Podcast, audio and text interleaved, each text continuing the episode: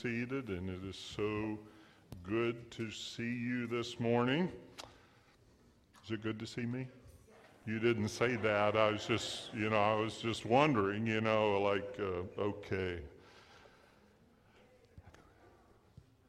Oh, thank you, thank you. Sorry, I, didn't mean to call attention myself. You know, it's just that, uh, you know, when you say how are you, you know, you reciprocate. So yeah, very good. Thank you. I am fine. And uh, uh, for those of you, uh, many, many asking, uh, in case you didn't know, uh, uh, Don and I went on a little trip Friday night.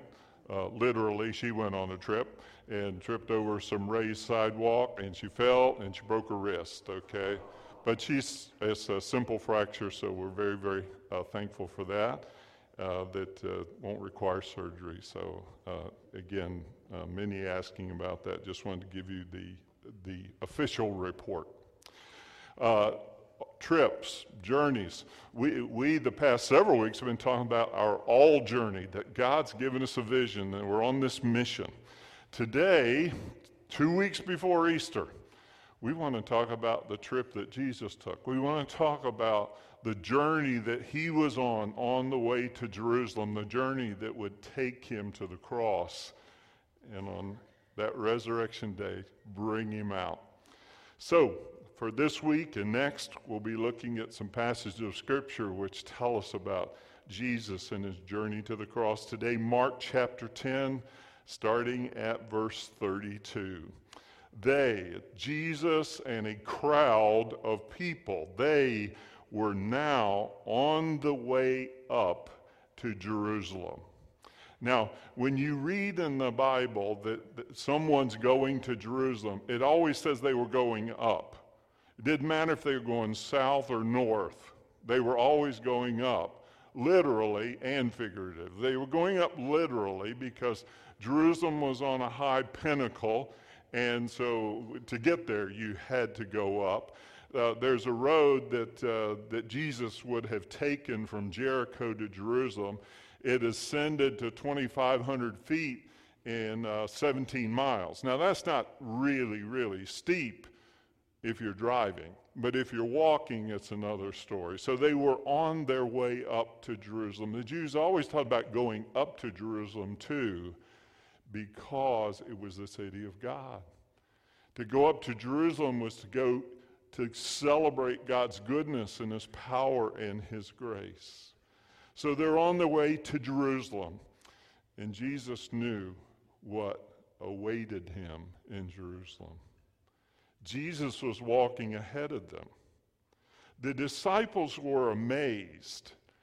And I just want to stop there and say that when we hear the word amazed, usually it's in a, con- a positive connotation, all right? But that's not this word, not in a good sense his followers, especially his disciples, were bewildered. They were in disbelief. And then the next sentence tells us, and the people following, the crowds that were following behind, were overwhelmed with fear. Why were the disciples bewildered? Why were the people following Jesus overwhelmed with fear on their way to Jerusalem? Well, it's very simple. The last time Jesus went to Jerusalem, the religious leaders tried to kill him. And they knew that the same thing would happen again.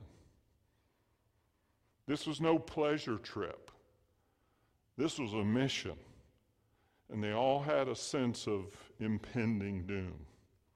So, verse 32 explains further taking the 12 disciples aside, Jesus once more began to describe everything that was about to happen to him in Jerusalem. Listen, he said, we're going up to Jerusalem where the Son of Man will be betrayed to the leading priests and the teachers of religious law.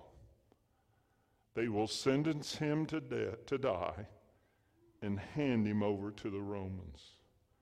They will mock him, spit on him, flog him with a whip, and kill him. But after three days, he will rise again. Now, this was the third time that Jesus had had a very specific face to face conversation with his disciples, telling them he was going to die.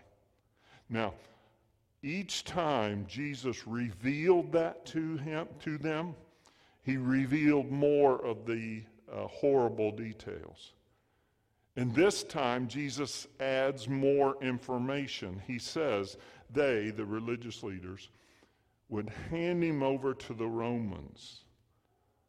Now, see, the disciples knew the, what that meant.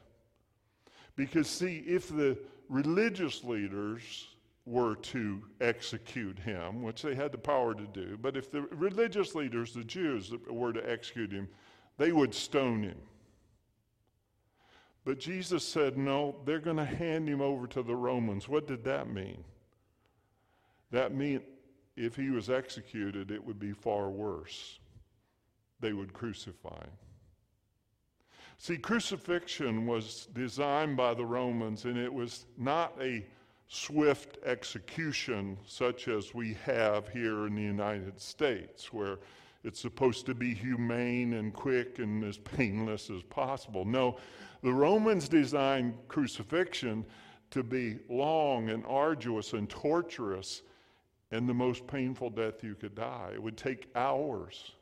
It was designed so that anybody that even thought about disobeying the authority of the Romans would see that person dying in a public place up on a mountain so everyone could see it. And then their body would be left sometimes hanging there for days on a cross. If anybody saw that, they wouldn't think about defying Rome. And so Jesus revealed the kind of death he was going to die. We're going to jump down to 46. Then they reached Jericho. And as Jesus and his disciples left town, a large crowd still following him. And Jericho was a popular resort city that had been rebuilt. You know, it was destroyed, of course, in the Old Testament when the uh, children of uh, Israel marched into the promised land and the walls fell flat and the city was destroyed. Well, Herod rebuilt it. He rebuilt the city for his winter palace.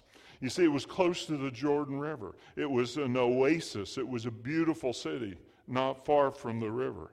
And it was the route that Jesus would take to get to Jerusalem. Well, what happens on the way? A blind beggar named Bartimaeus, which literally means son of Timaeus, was sitting beside the road.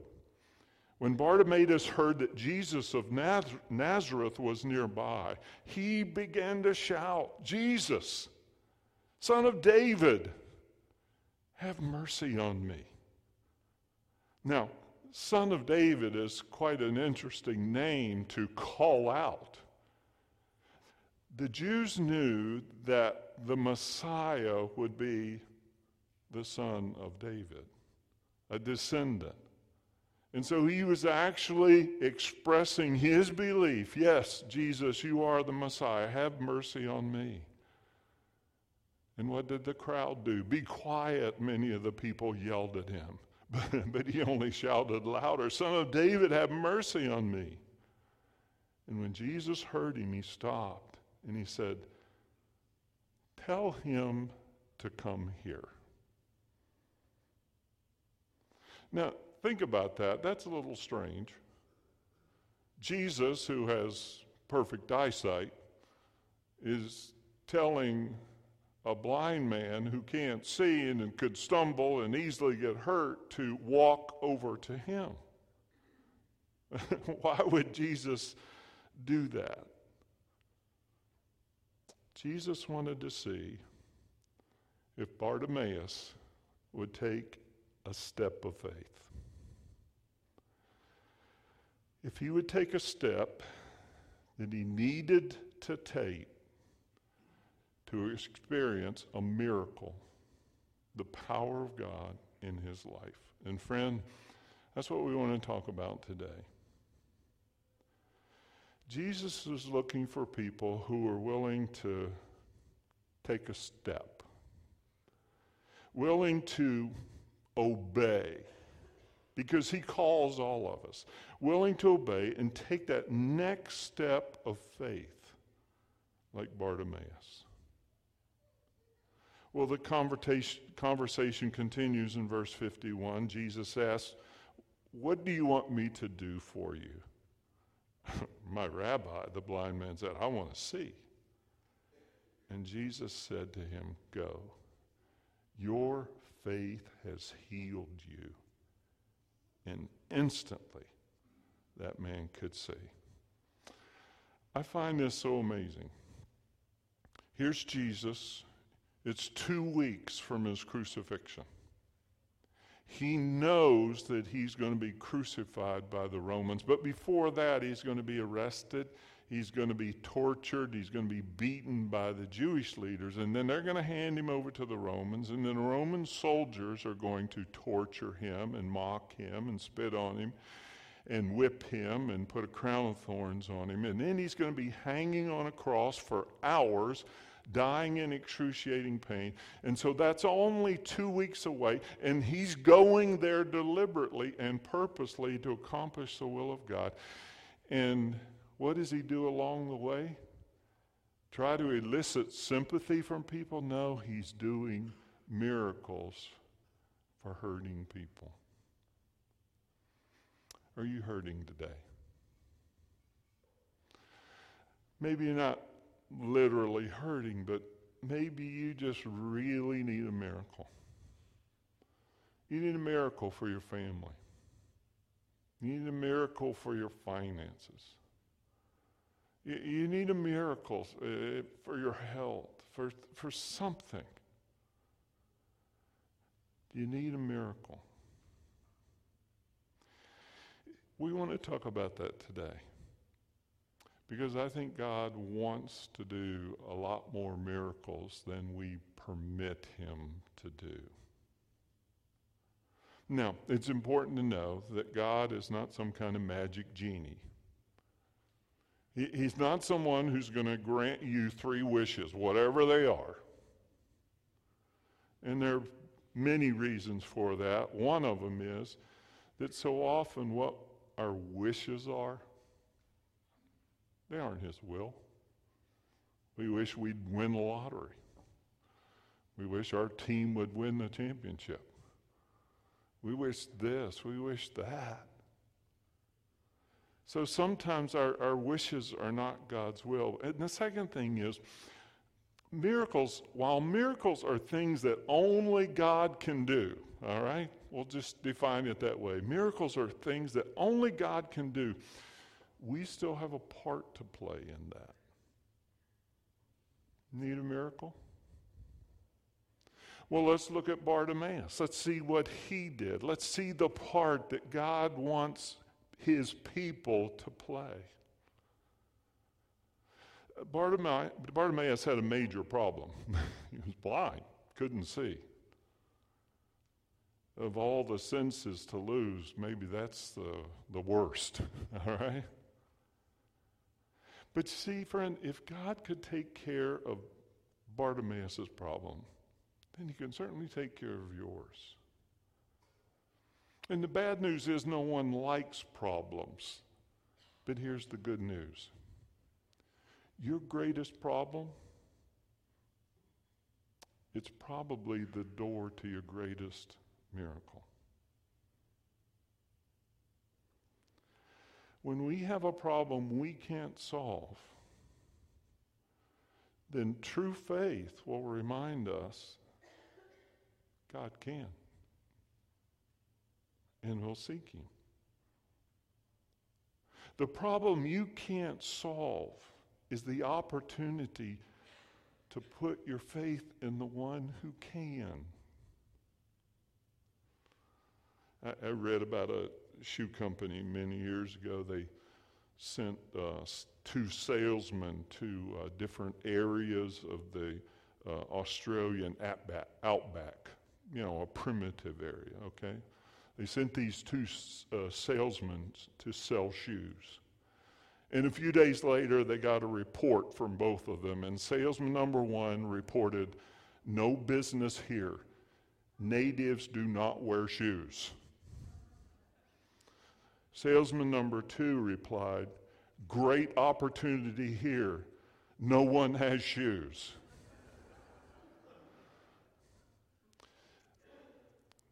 Your impossible problem it's your opportunity to trust the God with whom nothing is impossible. I mean, if it's possible, then it's not a miracle.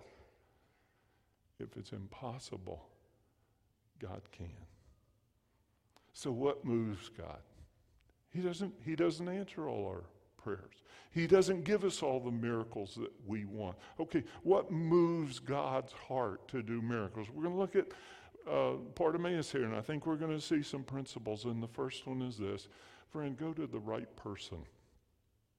That's important. Verse 48 tells us that Bartimaeus cried out to Jesus. Now, what did the crowd tell him? They said, Bartimaeus, be quiet. Be, be quiet, Bartimaeus. Jesus doesn't have time for you. Now, I'm going to say something profound right now. I have to announce it because people just, I rarely say anything profound, so people are, are not ready for it, okay? But this is, okay, this, this is profound, okay? When you and I have a problem, when we have problems, most people, and we go to someone else and we tell them, most people even Christians, they will give you their advice rather than advising you to do what God says. I believe that based on you know many years of ministry trying to help people with problems. What do we do? when we have a problem, most of us, even as Christians, we, we tell someone else, what are they going to do if they're a Christian? They're probably going to give us their advice as to what they would do rather than advising us to what God tells us to do.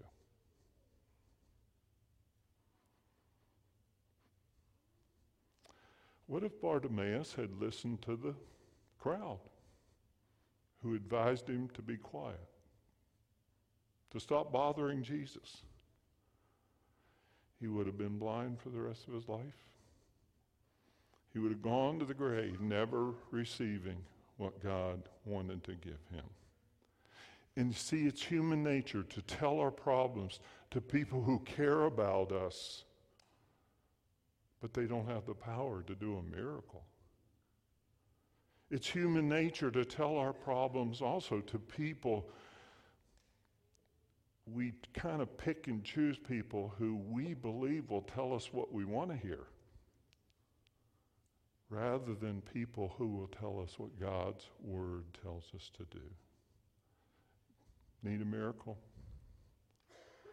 Do what God's Word tells you to do, not, not what people tell you to do. And see, God God's word will often tell us to do something that we don't think will work. In fact, most of the time, that's what we think that will not work. God's word often tells us to do something that's impossible. That, that's impossible. Well, wait a minute. What is a miracle? It's God doing something impossible, okay? If it's impossible, God can. So, yes, God does tell us to do things that are impossible in our sight, but nothing is impossible with our God. Friend Bartimaeus went to the right person. He didn't do what the crowd told him, he did what Jesus told him to do. What moves God's hand to do miracles? Go to the right person the Lord. Second thing, ask for the right thing. Now, when we read this, I started at verse 32. Then we jumped over verses 35 to 45. And it's a story that probably you are familiar with. James and God, John come to Jesus and they say, Jesus, uh, would you do us a favor? Would you in heaven let one of us sit on your right and one of us sit on your left? Verses 35 to 45 tell us that right before this blind beggar asked Jesus for the right thing, that Jesus' disciples, James and John, asked for the wrong thing. God is not going to do a miracle that will make us more self centered, self absorbed. Ask for the right thing. Not our ease, our glory, our comfort, God's glory, God's will, God's plan to be carried out. Ask for the right thing. That moves God's hand. Third thing, take the next step. Take the next step of faith. Jesus told them to go tell the blind man to come, so they called the blind man. Cheer up, they said, Come on, Jesus is calling you. And what did Bartimaeus do? Say, oh, I can't get up. I can't, I'm blind. I'm, I can not even see. No, is that, what did he do? Bartimaeus threw aside his coat, jumped up, and came to Jesus. In New Testament days, people who were blind wore a garment that indicated that they were blind. People who were lepers dressed in a way so that you could tell that they were lepers, even from a distance. Well, people who were blind wore a garment that indicated they were blind. And when Bartimaeus heard Jesus calling him, what did he do? He tore that coat off. He jumped up. He ran to Jesus as fast as he could. Nothing was going to stop Bartimaeus from getting so close to Jesus that he had to experience the presence and the power of God in his life.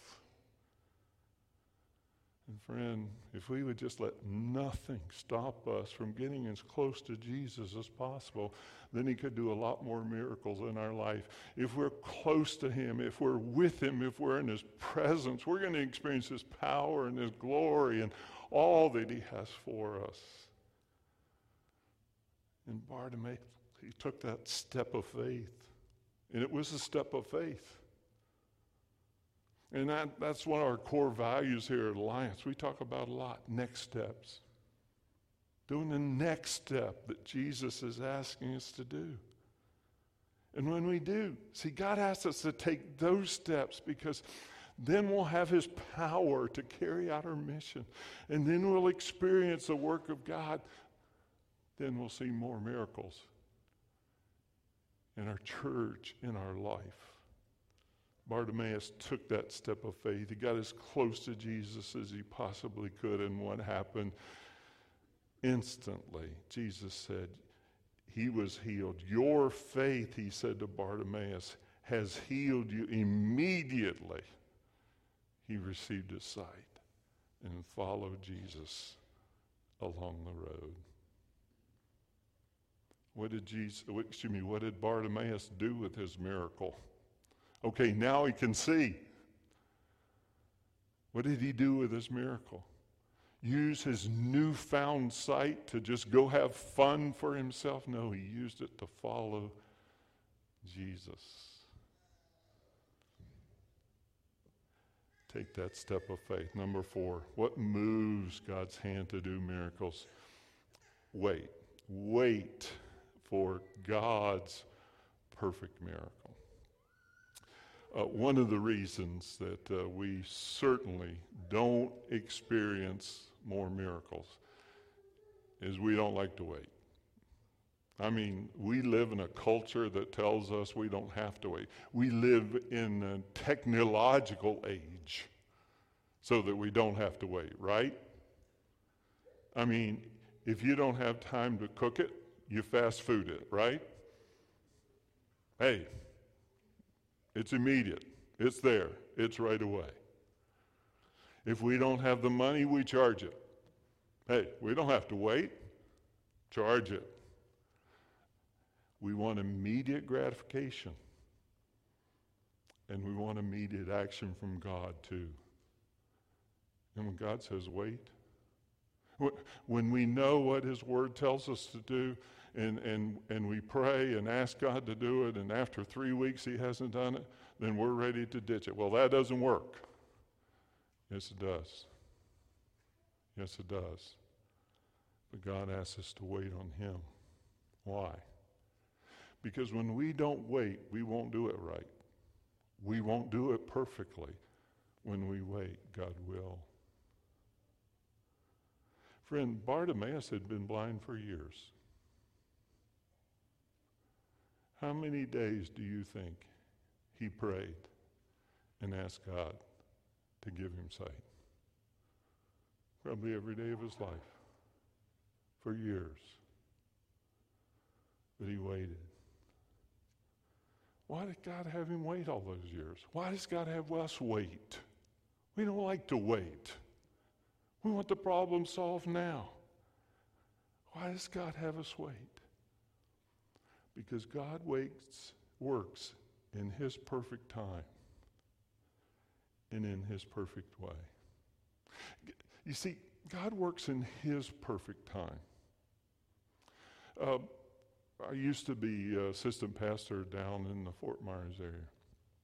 And I met a man down there who uh, was uh, his coach was John Wooden, the basketball uh, coach of UCLA, who has more national championships than any coach, maybe the greatest coach of all time. And his U- UCLA, UCLA teams were uh, amazing in many ways, and especially in their ability to do a fast break. They would get the rebound and pass it out, and they'd score in three seconds.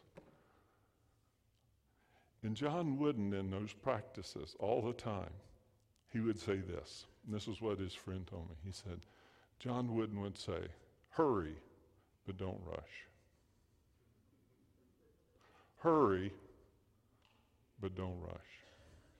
And what he meant by that, do it quickly, but don't do it so quickly that you'll mess it up. And friend, we mess up so many things in our lives when we refuse to wait on God for His will. Oh, it's not working. So we take matters into our own hands and we miss the miracle, the perfect miracle that God wants to do in our lives.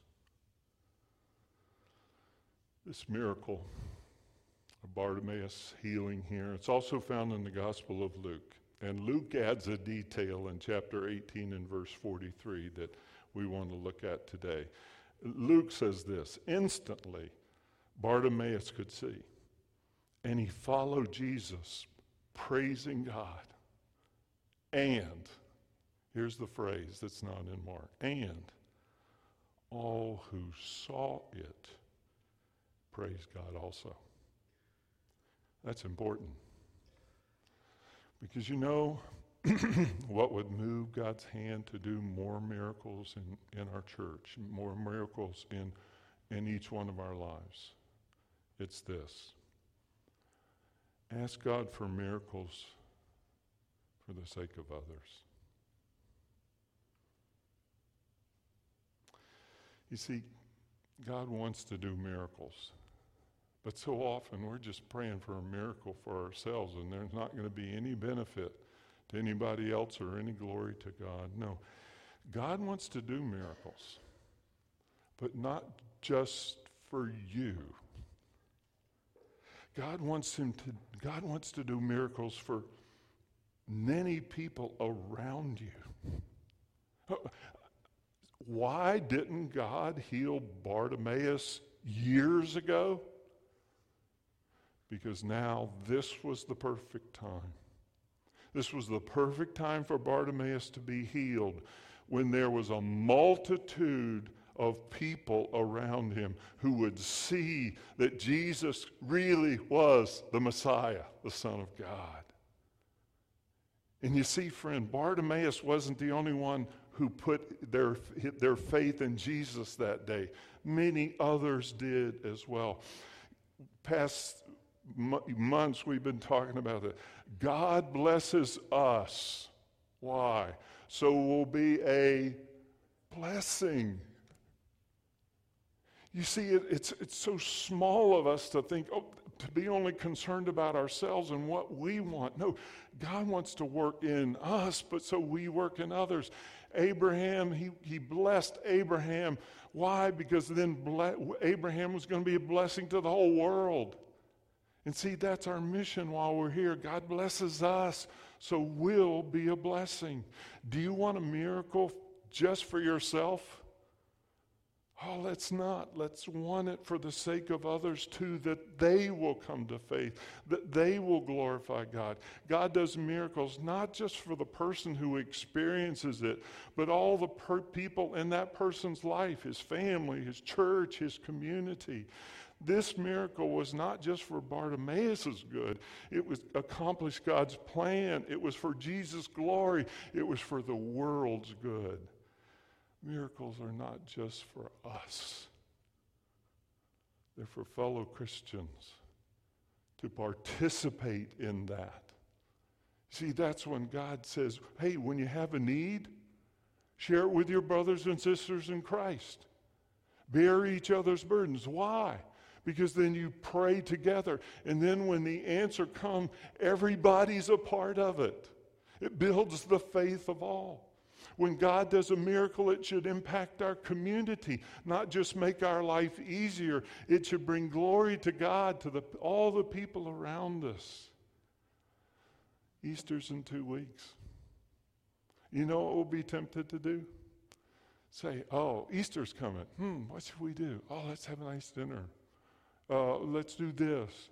Oh, let's, you know, we'll make plans for ourselves. Will the miracle of Easter be something that God just does a work in us so that it impacts others as well? Easter is one of our great opportunities to share that Jesus Christ, hey, every other religious found in the world still in the grave. Jesus isn't. His tomb is empty. That's the greatest thing that ever happened. And we've got to share that good news. So, what will we do on Easter? Celebrate that miracle for us? Or will we ask God to, you, through us, let others experience that miracle also? Oh, this week, friend, please. Uh, we, we, try to have a, an application to every sermon because the, the Bible tells us that we're supposed to be doers of the word, not hearers only. Here's, here's what I ask you to do this week. This week, would you pray every day? Pray every day. God, who do you want me to impact this Easter? I got two weeks, God. I got two weeks. God, I want you to use me. I have that family member who doesn't know the Lord. I don't know about their eternal destiny. I've got that neighbor. I've got that coworker. I don't know where they'll spend eternity. God, would you use me? Would you give me some opportunity? Would you loosen my tongue so that I'm not just talking about the weather and sports and whatever. I want to talk about that I have a risen Savior. Would you pray? God, let me impact someone. Let me bring them to Easter service, 10 o'clock, Easter morning first celebration of the greatest event in all of human history.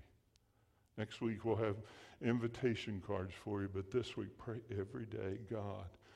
That's a miracle. That was a miracle that was done for me, and I want to share that with others. Some of you know the that great song, not sung much anymore. George Beverly Shea took it all, sang it all the time. It took a miracle to put the stars in place. It took a miracle to hang the world in space. But when he saved my soul, cleansed and made me whole, it took a miracle, a miracle of love. a miracle of grace. Friend, you and I have experienced the greatest miracle of all our sins forgiven because of Jesus Christ dying in our place on that cross. That's the miracle. No other miracle can compare. Some Christians would say, Well, I've never, never had a miracle. I don't know if they even know the Lord as their Savior if they say that, because it's a miracle of love and grace. And, friend, in heaven, there won't be anyone who says, Well, God, you never did a miracle for me. No. In heaven, we'll all say, Thank you, God, for that miracle of my salvation. And then we'll be able to look back with perfect vision and see everything that God did in our life. Thank you, God, for all the miracles you did. I just wish I'd trusted you more. I wish I had trusted you more. Need a miracle? God can. God does. But we have a part to play too.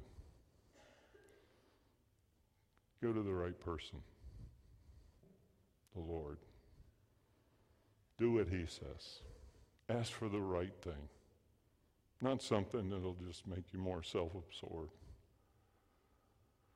Take that next step. God's speaking to all of us today, telling us to take a next step. Take it.